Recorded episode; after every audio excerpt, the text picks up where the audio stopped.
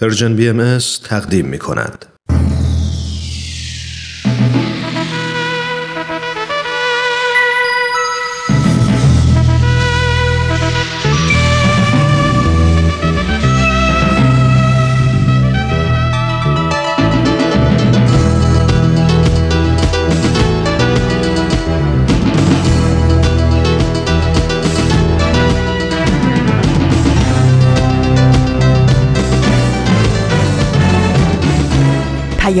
دوست. برنامه ای برای تفاهم و پیوند دلها.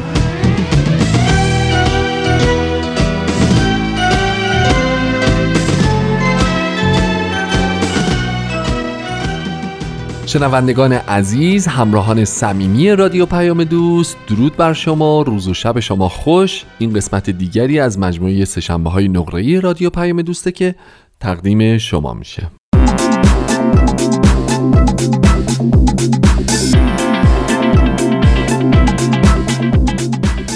خیلی خیلی خوش اومدید به برنامه خودتون. خیلی خوشحالم که این افتخار رو دارم که این هفته هم در خدمت شما هستم. من هومن عبدی. برنامه امروز 19 نوامبر 2019 28 آبان ماه 1398 رو تقدیم حضورتون می‌کنم. همچنان که افتد و دانید ما در خلال برنامه های امروز قسمت دیگری از مجموعه رادمردان جاوید و همچنین سپهر سخن فصل یک رو به اتفاق خواهیم شنید. برنامه امروز ما دقایقی است که شروع شده ولی چیزی که مهمتره دقایقی که هنوز پخش نشده. بنابراین لطفا با ما همچنان همراه بمانید که این است راه رستگاری.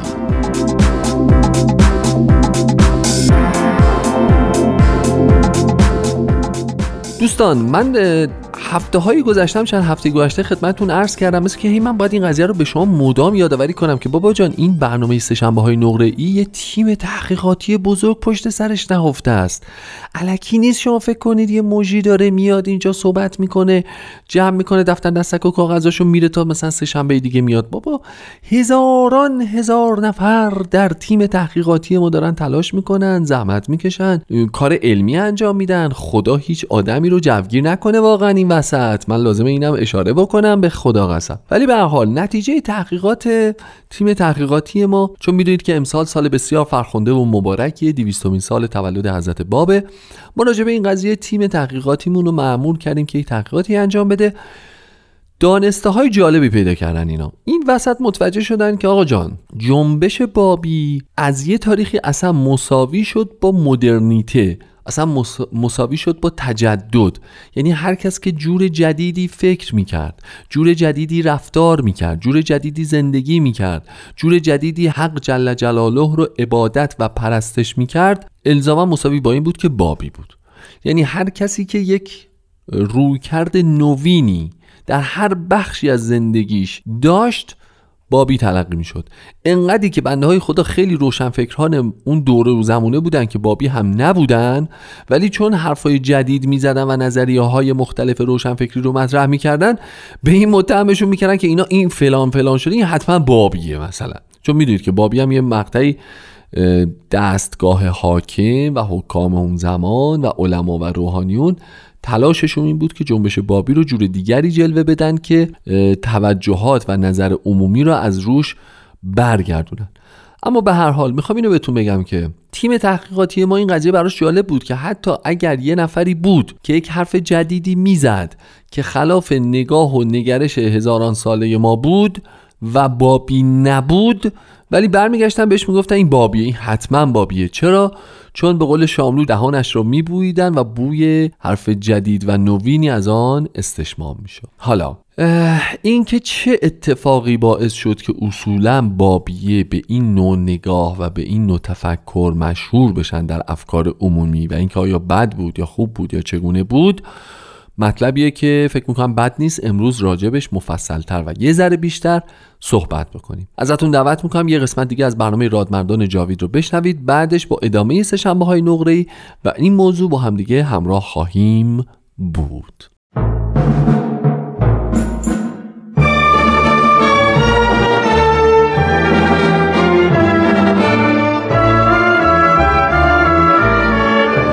رادمردان جاوید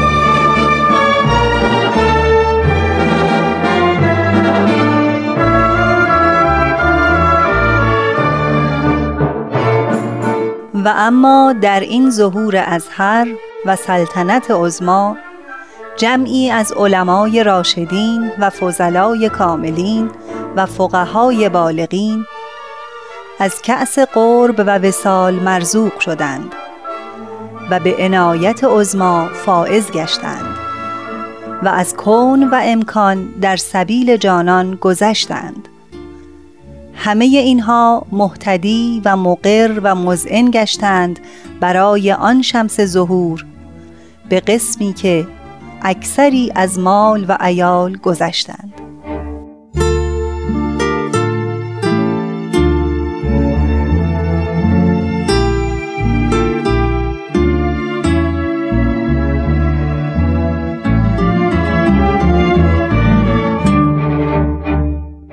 دوستان عزیز درود بر شما یک بار دیگر از رادیو پیام دوست بخشی از مجموعه رادمردان جاوید را به شما تقدیم می کنیم برنامه ای که به شرح زندگی تعدادی از علما و روحانیونی می پردازد که با پشت سر گذاشتن امتحانات و موانع گوناگون در مقطعی از زندگی خود به آین بابی و بهایی ایمان آوردند.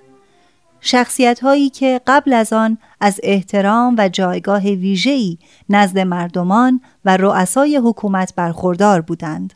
اما با پذیرش آین جدید آن همه را از دست دادند و به جای آن بیحرمتی و دربدری و تعن و لعن و تهمت و افترا را به جان خریدند. حتی در مواردی جان خود را از دست دادند. در هفته های اخیر سرگذشت جناب عبدالحمید اشراق خاوری را مرور می کنیم.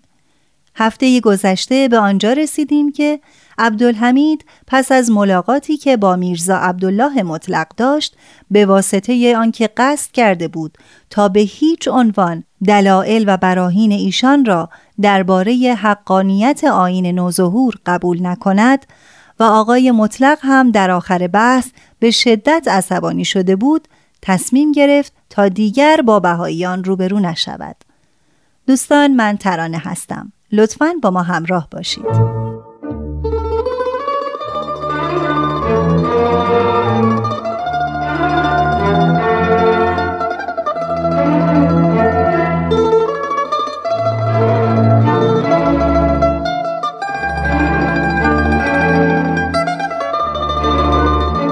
یک سال و نیم گذشت در این مدت با عدهای از اعیان و مشاهیر ملایر رفاقتی حاصل شده بود و با آنان گهگاه برای گردش به پارک سیف دوله که یکی از گردشگاه های ملایر بود می رفتیم. قهوه خانه هم در پارک بود که اغلب در آنجا جمع می شدیم. یکی از رفقا محمد حسین ربیعی رئیس معارف شهر بود. بعدها فهمیدم که او در باطن بهایی و منشی محفل بهاییان است که اداره امور گروه بهاییان در شهر را به عهده داشت. ربیعی بسیار با من مهربان بود و محبت داشت. عزیزالله سلیمانی نویسنده و محقق بهایی می نویسد مدتی گذشت تا اینکه جناب میرزا یوسف خان ثابت وجدانی که از دانشمندان بهایی بود وارد ملایر شد. دوستان و معاشرین عبدالحمید اشراخاوری از او خواستند با او مباحثه کند تا بطلان بهاییان ثابت شود. ولی او به هیچ وجه حاضر نمی‌شد. ظاهرا بهانه هایی می آورد ولی در واقع از نحوه استدلال و برهان آنان واهمه داشت. میرزا یوسف خان ثابت اصرار داشت تا با اشراخاوری ملاقات کند. محمد حسین ربیعی که از دوستان اشراخاوری بود قول داد که وسیله ملاقات آنان را فراهم کند. روزی ربیعی آمد و پیشنهاد داد تا برای گردش به پارک سیف الدوله برویم. قبول کردم. همچنان که قدم می‌زدیم و صحبت می‌کردیم پیرمردی را دیدیم. آقا عبدالحمید این پیرمرد را می‌شناسی؟ خیر. تا به حال او را ندیدم. او یک عالم بهایی است. به تازگی وارد شهر شده. خوب است با ایشان ملاقات و مباحثه کنی. ابدا بطلان ادعای اینها روشنتر از روز است. صحبت و مباحثه فایده ای ندارد. قدم زنان از کنار او میگذشتیم که سلام بلند بالایی به من کرد و من هم با تبسم پاسخ دادم. خیلی زود دور شدم تا باب صحبت را باز نکند. اما هر جا می رفتیم او هم به دنبال ما می آمد. ربی ای جان بیا زودتر بازگردیم تا از دست این پیرمرد راحت شویم. آقا عبدالحمید من تا به حال شنیده بودم بهایان از دست مسلمانان فرار می کنند. حالا می بینم که یک عالم اسلام از یک پیرمرد بهایی فرار می کند. خیلی عجیب است. از شنیدن این سخنان خیلی شرمنده شدم. تمام مدتی که به شهر باز می گشتیم در فکر بودم. ربیعی جان سخنانت خیلی در من اثر کرد. میدانی به نظرم اگر از کتب بهاییان داشتم و مطالعه می کردم شاید با این میرزا یوسف خان صحبت می کردم خب شاید بتوانم چند کتاب برایت فراهم کنم. فردا صبح زود محمد حسین ربیعی چند کتاب از آثار بهایی برای او برد. اشراقاوری تصور می کرد ربیعی کتابها را به واسطه به دست آورده. اگر می فهمید که ربیعی بهایی است ارتباطش را با او قطع می کرد. به هر حال اولین کتابی که مطالعه کرد فرائد اثر میرزا ابوالفضائل گلپایگانی بود.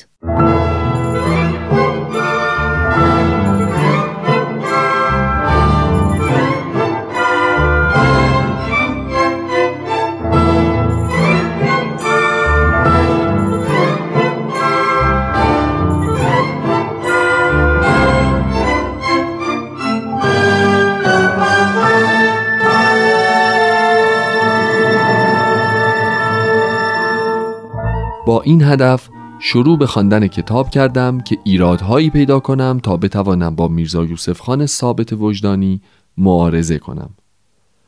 اما خداوند شاهد و گواه من است که در هیچ جای کتاب کوچکترین نقطه ایرادی نیافتم. از شب تا صبح بیدار بودم و کتاب میخواندم. روزها کتاب را مخفی می کردم تا کسی مطلع نشود. شبی در کتاب در مورد مسئله خاتم النبیین مطالعه می کرد به دقت شرحی را که در کتاب نوشته شده بود خواند. آنقدر عصبانی شد که با خشم کتاب را به دور انداخت. رو به قبله ایستاد و بنا کرد با خدا داد و فریاد کردن. ای خدا مگر تو خوابی مگر نمی بینی که بهایان چه کتابهای محکم و متینی درباره اثبات مدعای خود نوشته اند بدان که اگر خودت هم از عرش پایین بیایی نمی‌توانی جواب بدهی آخر پس این حجت ابن الحسن کجاست؟ چرا ظاهر نمی شود؟ چرا از چاه بیرون نمی آید و جلوی این مدعیان کاذب را نمی گیرد؟ خدایا اگر عاجزی از جلوگیری این مدعیان ظهور جدید بگو تا تکلیف خود را بدانیم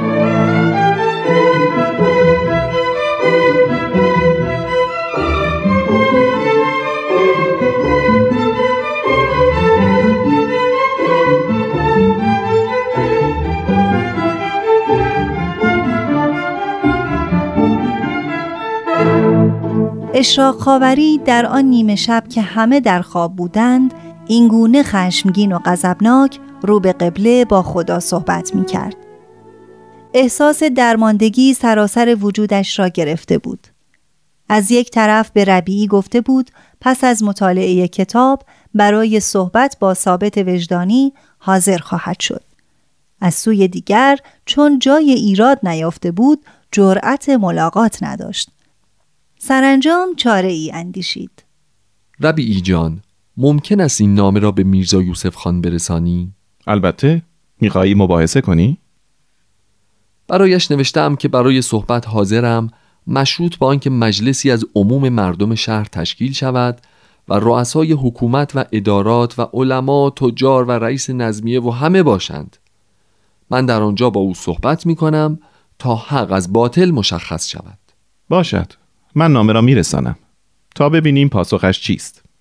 عزیزالله سلیمانی می نویسد اشراق خاوری مطمئن بود میرزا یوسف خان می ترسد و جرأت نمی کند در چنین جمعی حاضر شود و او از شر این ملاقات رها خواهد شد. به هر حال ثابت وجدانی پاسخی نداد. مدتی گذشت.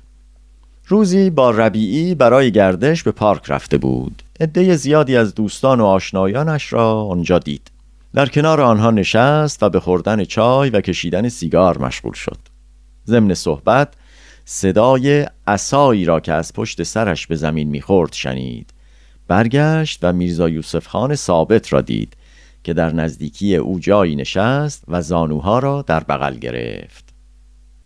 کلاه سیاهی بر سر داشت و لباسی بلند و عبایی بر تن. بسیار تمیز و با نظافت بود. عینک سفیدی بر چشم گذاشته بود و محاسن سفیدش که خیلی کوتاه بود صورتش را نورانی ساخته بود. برایش چای آوردند و او با یکی از هزار که سابقه آشنایی داشت به صحبت نشست. من زیر چشمی او را نگاه می کردم دیدم که ناگهان سکوت کرد و چشم به سوی غرب دوخت و با لحن بسیار خوبی با صدای بلند چنین خواند. سبحانك اللهم یا الهی کم من روس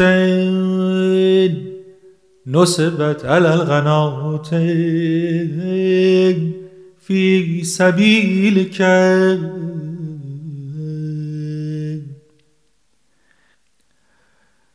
و کم من صدور استقبلت السهام في رضایك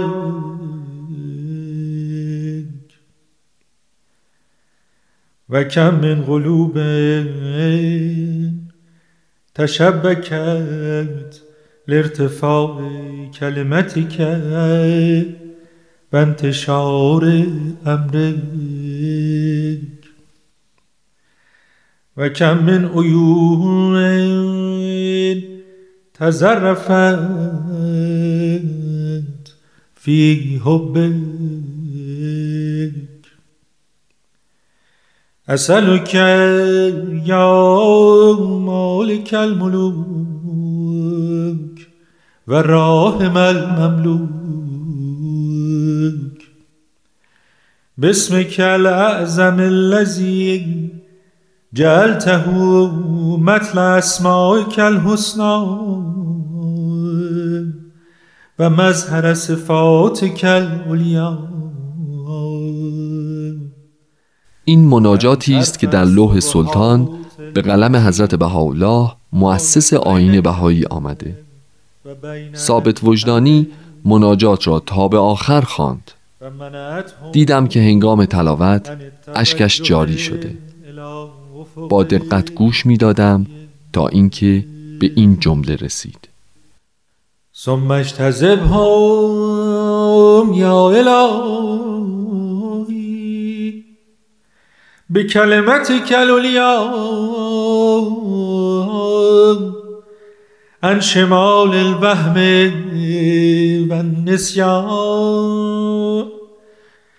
والنسيان إلى يمين اليقين والإرفان ليعرفوا ما وردت لهم به جود کرد و فضلک و یتوجه الى مظهر امریک مطلع آیات. دیگر حالم تغییر کرد. بغض و کراهتم از میان رفت. محبت زیادی به آن پیرمرد نورانی پیدا کردم. خود را تشنه شنیدن آن کلمات می دیدم. مناجات که تمام شد دیدم طاقت نشستن ندارم. آتش گرفته بودم. از درون می سوختم. نمی‌دانستم چه کنم. برخواستم و به ربیعی اشاره کردم که بیاید. از جماعت که دور شدیم به ربیعی گفتم اگر برایت ممکن است از میرزا یوسف وقت ملاقات بگیر. باید او را ببینم. باشد. شما به شهر برگردید. من با او صحبت خواهم کرد.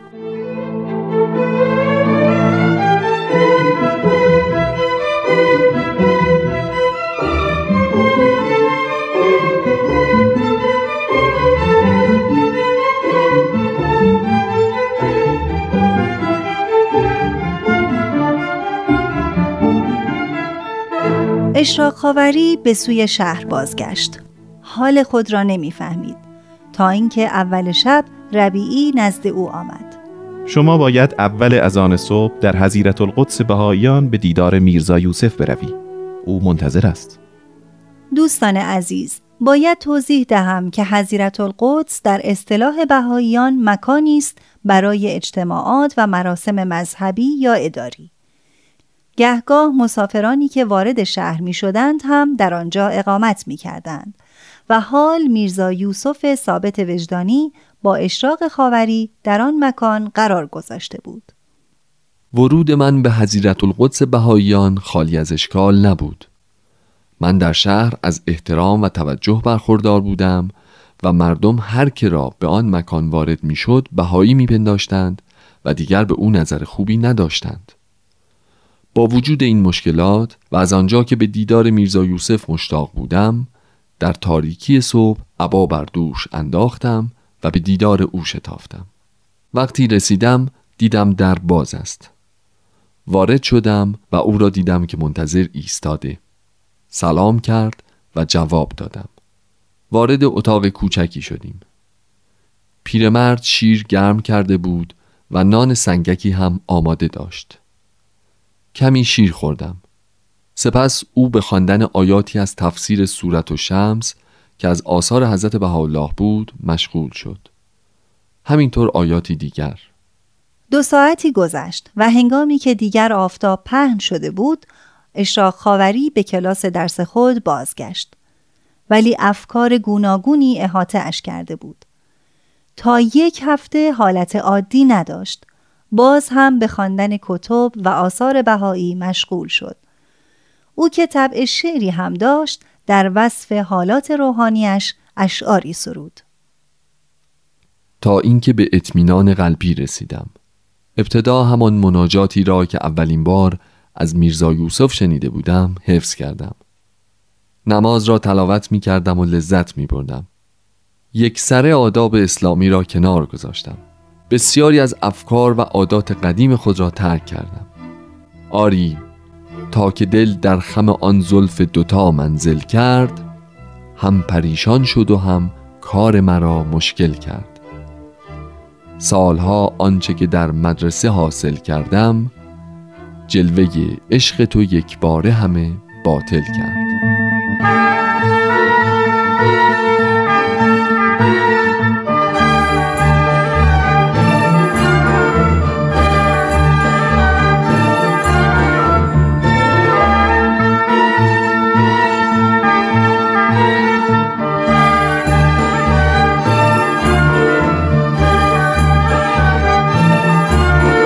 خود گفتم باید دیگران را هم از موهبتی که یافتم برخوردار کنم. چه کسی از ربیعی بهتر؟ ظاهرا او آمادگی دارد. خودش برای من کتب بهاییان را تهیه کرد. خودش مرا تشویق به صحبت با فضلای بهایی می کرد پس باید با او صحبت کنم. اشراق خاوری با دوست صمیمیش محمد حسین ربیعی شروع به مذاکره کرد. ربیعی ابتدا ملاحظه کرد و گوش می کرد و ایراد می گرفت. اما وقتی فهمید اشراق خاوری خالصانه به آین بهایی ایمان آورده ایمان خود را آشکار کرد و هر دو بسیار خندیدند.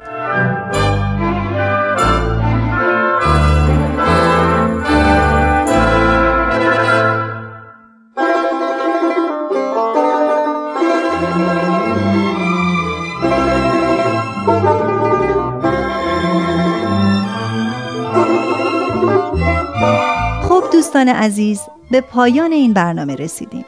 حتما هفته آینده با برنامه رادمردان جاوید همراه باشید تا دنباله سرگذشت جناب عبدالحمید اشراق خاوری را پی بگیریم. تا بعد بدرود.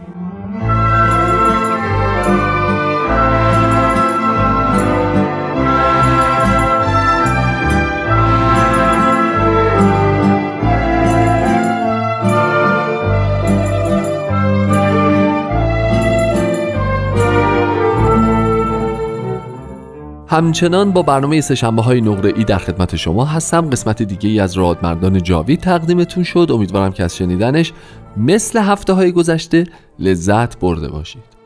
دوستان راجع به تیم تحقیقاتی رادیو پیام دوست و اختصاصا سهشنبه نقره ای عرض کردم که اینها متوجه شدن که در یک مقطعی از تاریخ که همزمان بود با اینکه جنبش بابیه ایران رو سراسر در نوردید و همه باهاش آشنا شدن و نداش رو شنیدن و شولش به قول معروف کل ایران رو فرا گرفت این تفکر جا افتاد که هر کس یک روش جدید و نوینی رو پیش گرفته بنابراین این بابی است نتیجه به اینجا ختم شد که حتی اگر روشنفکرانی وجود داشتند که یک دیدگاه های جدیدی رو در مورد شیوه زندگی هزاران ساله ما مطرح می‌کردن متهم شدن به اینکه حتما اینا هم بابی هن. ولی اینو می‌خوام بگم اگر یک درس ما از کل دیانت بابی از حضرت باب بگیریم شاید اگه همین یه درس رو بگیریم خودش کلی باعث تغییر و تحول تو زندگیه. نگاه کنید ما انگار بر حسب عادت بر حسب راحت طلبی دیرینه خودمون پذیرفتیم که اگر یه چیزی رو قدیمی ها یه جوری برداشت می‌کردن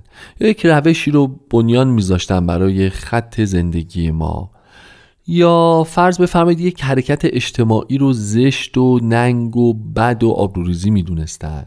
یا یک تعبیر و تفسیر خاصی از احادیث و احکام و کتاب آسمانی قبلی داشتن انگار این باید همین جوری با همین فرمون الال ابد پیش بره. در واقع دیانت بابی این رو به ما یاد میده که هر چیزی که ما فکر می‌کنیم همان است که بوده است و این راه درست است و حتما همین است رو بتونیم با تفکر انتقادی جور دیگری بهش نگاه کنیم. در مورد اون چیزهایی که مدت هاست فکر می‌کنیم همینه دوباره سوال مطرح کنیم تو ذهنمون با دیگران راجبش فکر کنیم راجبش مشورت کنیم. به چالش بکشیمش و ببینیم که آیا این بار می‌تونیم نگاه جدیدی روکرد جدیدی دیدگاه جدیدی نسبت بهش بیرون بیاریم یا نه؟ اینکه گذشتگان ما در هزاران سال پیش یک جوری فکر می‌کردن. پس ما هم الان چون مطمئنیم اونها در زمان خودشون درست فکر می‌کردن الان و امروز باید همون جوره فکر بکنیم همون جوره رفتار بکنیم همون جوره تفسیر و تعویل بکنیم. این دیگه امروزه بر همگان تقریبا ثابت شده که روش درستی نیست. اگر از دیانت بابی همین یک درس رو ما بگیریم که هر چقدر که معتقدیم آموزه های بزرگواران و اساتید و بزرگان قوم و دین و خانواده خودمون گفتن درست بوده ولی ما می‌تونیم یه جور دیگه بهش نگاه کنیم و بهش تحلیل های جدیدی و سوال های جدیدی وارد بکنیم این خودش تمام راه رفته این سال هاست. بریم برنامه بعدی سپهر سخن.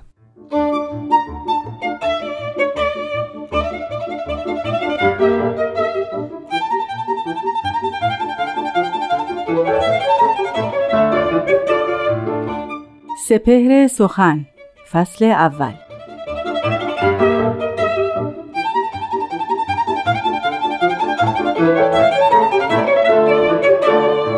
نامه نویسم سوی دوستان بود کاغذ و خامه و محبر او. چو بیدار گردم بود هوش نو چو بخوابم بیاید به خواب اندرو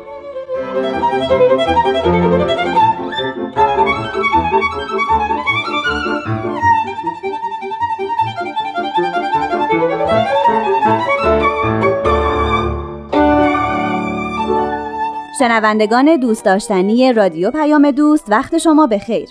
من نیوشا راد هستم. به آخرین قسمت از برنامه سپهر سخن خوش اومدین.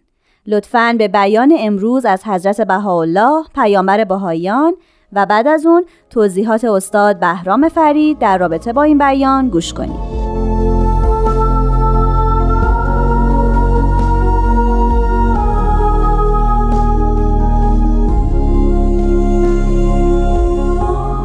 حضرت بهاءالله میفرمایند تو شاهد و عالم گواه که این مظلوم بعد از اشراق نیر آفاق از افق عراق به دو قاصد حقیقی و پیک معنوی در لیالی و ایام اهل ایران را به افق عنایت مقصود عالمیان دعوت نمود. آن دو پیک عامه و خامه بوده.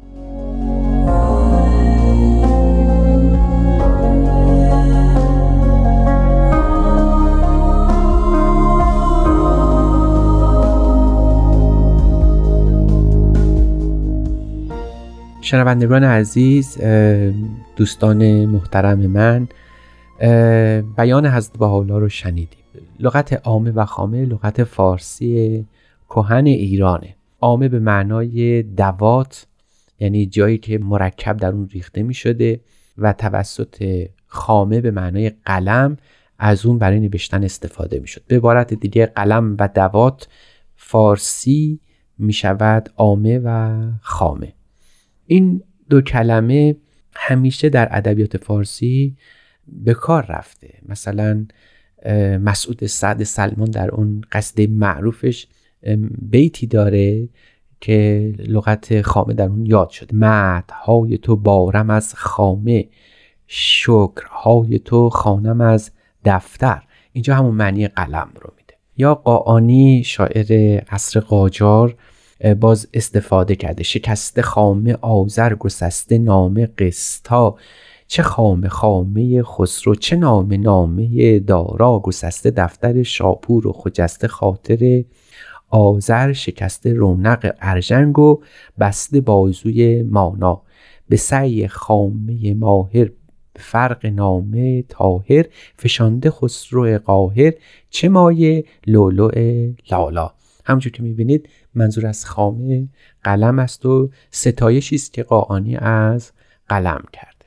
بازگردیم به بیان حضرت بهاءالله. حضرت بهاءالله می‌فهمند که در این ظهور ما قرار نیست که برای بشر بار دیگه معجزه بکنیم. معجزه در امر بهایی یکی از خصائص پیامبران خداست.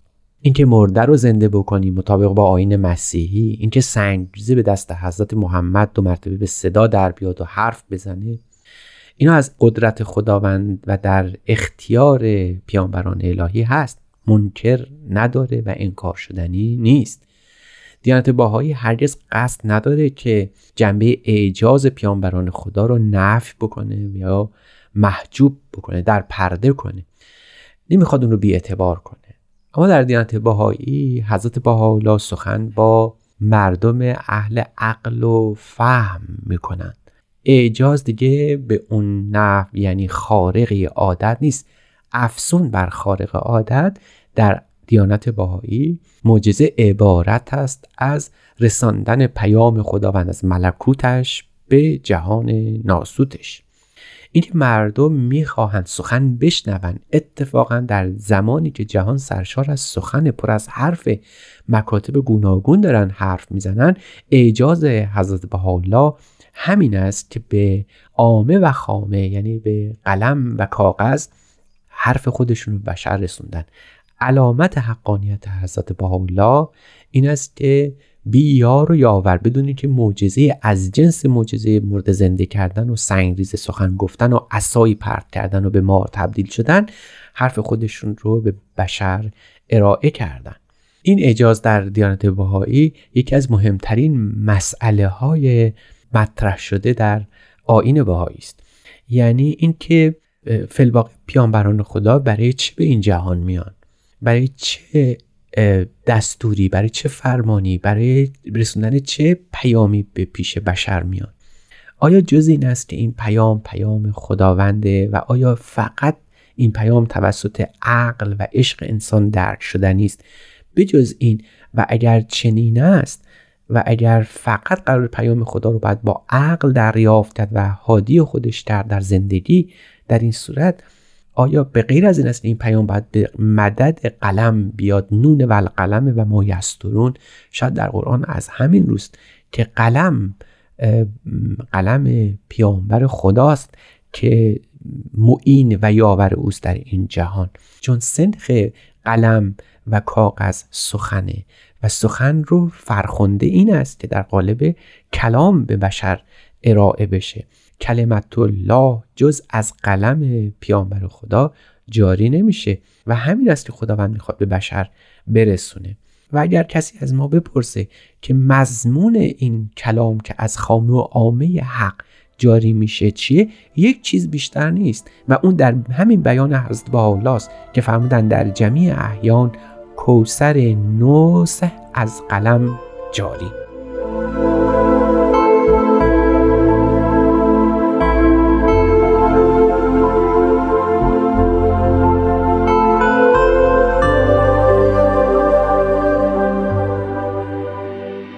شنوندگان محترم شنیدیم که آنچه را که پیامبر خدا می‌خواد به بشر ارائه بکنه کلمه است کلام خداست حقایق الهی است که از طریق عامه و خامه یعنی قلم و کاغذ به بشر ارائه میشه. محتوای این کلمات نصح نصیحت پند اندرزه که در لابلای کلمات او از قلم الهی جاری شد. خب آیا ایرانی ها دیر آشناترین قوم با آمو خامه نیستند این سخن بسیار عجیبه. یعنی اینکه آیا حضرت محمد برای اعراب که آمدن چه داشتن عرب جاهلیه که بعد حضرت محمد مطابق با اون ظاهر بشن مطابق با اون افاده کلام بکنن؟ اما اینجا حضرت حالا در میان ایران ظاهر شدن ایران زادگاه آین باهایی است. ایران جایی است که مهد تکوین دیانت باهایی است و ایرانی ها تمام افتخارشون بزرگترین هنرشون سخنه و سخن سرایی ما بهترین سخن سرایان رو در کل عالم هستی داشتیم. نه فارغ از تعصب تعصبات کلامی و قومی ماست که حتی مستشرقای بزرگی که به ایران آمدن ایران رو به خاطر زباندانی ستودن. ایرانی ها سرچشمه هنر و کمال بودن در طول تاریخ و این کمالاتشون بیشتر در عرصه هنر و سخن مطرح شده. شاهکارهای ادب فارسی گواه صدق این معناست. حضرت بالا نمی‌خواستند که مرده زنده بکنن. اگرچه می‌توانستند به عنوان پیامبر خدا چنین کاری بکنن. اما اجازه ایشون این بود که برای قوم اهل سخن به مدد عامه و خامه کلمات الهی رو ظاهر بکنن. کلمات الهی رو بگن.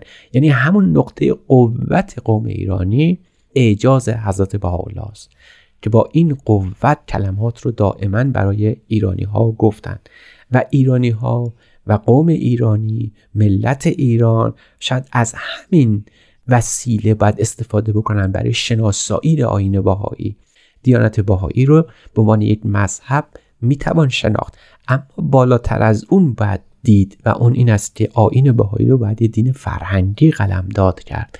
یه آین فرهنگ و کمال دونست. فارغ از جنبه های مذهبی او دینات باهایی بخصوص کلمات ارز باحالا سرشار از فهم و معناست. کلمات متن ارز باحالا یکی از شاهکارهای ادب فارسی است. فارغ از اینکه جنبه های مذهبی هم داشته. یعنی ایرانی ها می توانند حتی منکر دین باهایی باشند اما نمی‌تونن انکار بکنن این شاهکار کلماتی که از قلم ارز باحالا جاری شده. پا گذاشتن به این عرصه این است که باید ببینیم ارز باحالا برای خودشون فلحقیقه در این عالم چه خواستن؟ از این کلماتی که از زبان ایشون از قلم ایشون جاری شده واقعا چه خواستن؟ اینجاست که جنبه دیگری رو ایرانی ها باید متوجه باشند که هستند و اون این است که پیامبران خدا وقتی که به این جهان میان هیچگاه چیزی برای خودشون نمی‌خواستن و نخواستن. و حضرت الله هم همینطوره. وقتی حضرت الله رو از ایران تبعید کردن اموال و مال و خانه و ثروت خودشون رو گذاشتن. هیچ چیزی با خودشون نبردن از ایران اخراج شدن. اما تنها چیزی که با از, از ایران با خودشون بردن همون آم خامه بود که از ایران برگرفته بودن. از قوم ایرانی به میراث برده بودن و این رو با خودشون بردن و هرگز از خودشون جدا نکردن و هرگز جز زبان فارسی و زبان عربی که زبان اهل علم ایران بود دیگر زبانی سخن نگفتن کلمات عرض بالا به زبان فارسی برای ایرانیان است. عرض بالا هیچ چیزی در این آم و خامه هم برای خودشون نخواستن هرچه را خواستن در آخرین جمله همین بیانی که امروز سخن از او می‌گوییم وجود داشت و اون این بود که منظور از این که از قلم جاری شده مقصودی جز اصلاح عالم و تحصیب امم نبوده. فیلواقع او برای برپایی این دین با این هزاران هزار پیرو در سراسر عالم فلحقیقت برای خودش چه خواسته؟ هیچ جز اصلاح عالم هیچ چیز جز تهذیب نفوس امم. اینکه انسان ها برتر و بهتر بشن زندگی بهتر و برتر پیدا بکنن این مقصود و مرام حضرت بها است. و می‌دانید که نزدیک چهل سال دور از وطن در زندان عکا به سر بردن. و با حالا ملت ایران در نهایت ستایش در آثار خودشون یاد کردن. همیشه حضرت بهاءالله از ایران به عنوان یکی از مهمترین ارکان فرهنگ نوع انسانی یاد کردند تعزیزی که در دیانت بهایی از ایران و فرهنگ ایرانی شده مثال زدنی است. در این حال برنامه ما که رو به انتهاست. و منظور ما از این سلسله سخنهایی که از حضرت بهاءالله یاد شد هم همین بود که بگوییم حضرت بهاءالله جز در قالب کلمات و سخن خودشون هیچ راهی برای آشنایی با ایران و فرهنگ ایرانی و عالم انسانی مد نظر قرار ندادن. تنها چیزی که می‌توان در این جهان با اون بین مردم پیوند برقرار کرد همان کلام الهی است. و امیدوارم که مقصود از این سلسله از برنامه ها آشنایی با قطری از دریاهای کلام خدا بوده باشه. به قول مولانا قطره دانشت بخشیدی ز پیش متصل گردان به دریاهای خیش.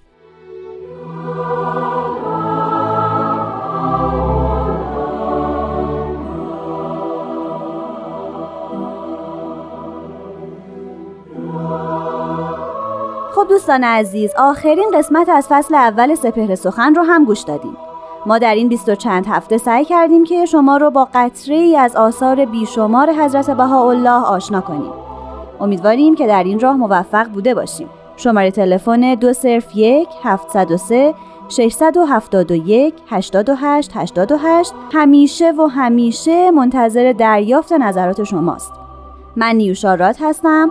و به اتفاق استاد بهرام فرید و تهیه کننده این برنامه پارسا فنایان روزگاری خوش براتون آرزو می‌کنم. خدا نگهدار.